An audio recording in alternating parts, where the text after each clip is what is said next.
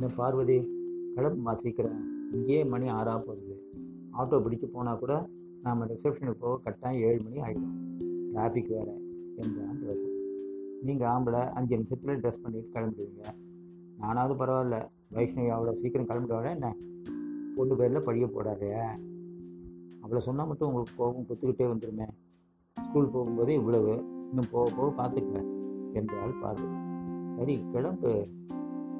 இவ்வளோ பேசுகிறீங்களே ஆஃபீஸ்லேருந்து வரும்போது பூ வாங்கிட்டு வந்துருக்கலாம் இல்லையா சாமி படத்துக்கும் வச்சுட்டு நாங்களும் வச்சுருக்கோம் இல்லையா போச்சே வாங்கிக்கலாம். கிளம்புமா? வைஷ்ணவி கிளம்பியாச்சா? என பொருள் கொடுத்தவாறே வெளியே கிளம்ப ஆயத்தமானான் பிரபு. அவர்கள் நினைத்தபடி உறவினர்கள் கல்யாண ரிசப்ஷனுக்கு ஏழு மணி அளவில் போய் சேர்ந்தனர். பெண்கள் எல்லோரும் அவர்களது ட்ரெஸ்ஸு நகைகளை ஒருவருக்கு ஒருவர் காண்பித்து பெருமைப்பட்டு கொண்டனர். ரிசப்ஷன் முடிந்து வீட்டுக்கு வர இரவு பத்து மணி ஆகிவிட்டது. எல்லோரும் நேரமாகிவிட்டதால் அப்படியே படுக்க போய்விட்டனர். மறுநாள் காலை. ஆஃபீஸ் கிளம்பணும் ரகு வைஷ்ணவி ஸ்கூல் கிளம்பணும் அதனால் பார்வதி சமையலில் ரொம்ப பிஸியாக இருந்தாங்க. எல்லோரும் அவரவர்களது வேலையில் ஈடுபட்டிருந்தனர். திடீரென வைஷ்ணவி தான் குரல் கொடுத்தார். அம்மா என்னோட ஒரு ஸ்டட்டு காணலம்மா. நீ என்னடி சொல்கிற ஆமாம்மா. இப்போதாம்மா பார்க்குறேன். ஏற்கனவே நான் சொன்னேன் இல்லையா? வலது காதில் போட்டிருந்த ஷர்ட் கொஞ்சம் லூஸாக இருக்குது நேற்று ராத்திரி நீ வீட்டுக்கு வரும்போது இருந்ததா? பாத்தியா நீ? நீ கவனிச்சியா? இருந்ததும்மா. எப்படி நீ சொல்கிற நீ?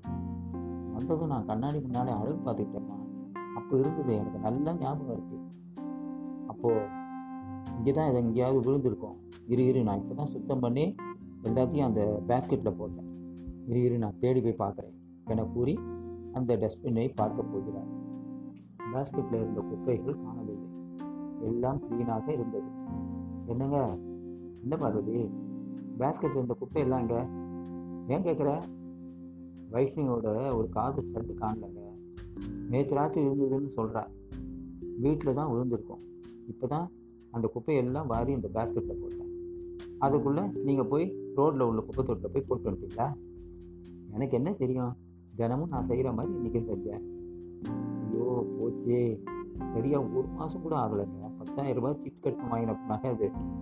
எல்லாத்துலேயும் ரொம்ப கேர்லெஸ் ஆகும் அவளை திட்டுறதை விடுமா? முதல்ல நீ தேடி போய் பாரு. திரும்பி போய் பாரு. தேடு. நான் தேடுறது இருக்கட்டுங்க.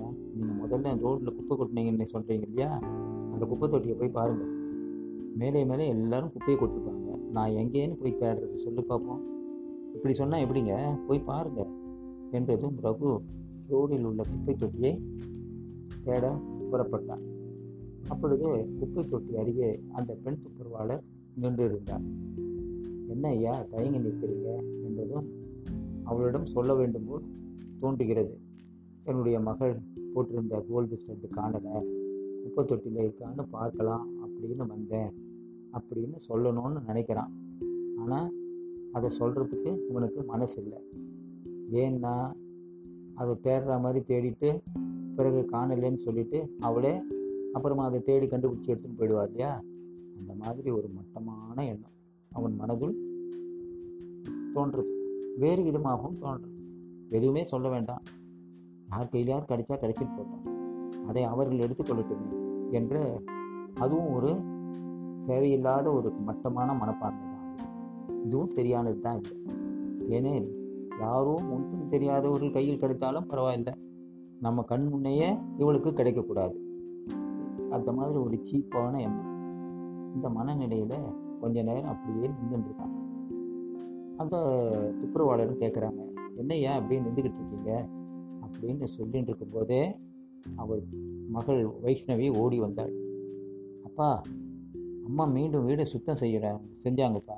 அப்போ அந்த ஸ்டட்டு கடிச்சு கொடுத்து இந்தாப்பா அம்மா இந்த நூறுரூவாயை அந்த துப்புரவாளருக்கு கொடுத்து விட்டு வர சொன்னாங்க. பாவம் அந்த குப்பை தொட்டியில் அவள் தேடிக்கொண்டிருப்பாள்னு சொன்னாங்கப்பா. நமக்கே இந்த பரந்த எண்ணம் எண்ணம் நமது மனசில் தோணலை. விலை உயர்ந்த பொருள் காணாமல் போகும் நேரத்தில் கூட ஒரு கேவலமான எண்ணம் தானே உதித்தது. எனது தனது மனதை தானே நொந்து கொண்டான். அப்புறம் அந்த நூறு ரூபாயை கூட சரியான காரணம் சொல்லி அவளுக்கு கொடுக்கறதுக்கு அவன் நினைக்கல. ஏன்னா அவனுடைய சீப்பான எண்ணம் அவளுக்கும் தெரிஞ்சிடும்ன்ற ஒரு தன்னைத்தானே நொந்து கொண்ட ஒரு மட்டமான எண்ணம் மனசில் உதித்தது. அதனால் அதை சொல்லிக்காமல் என் மகளின் பர்த்டே இன்னைக்கு இதை வச்சுக்கணுமா? என்று அந்த ரூபாயை கொடுத்துவிட்டு திரும்பினான்.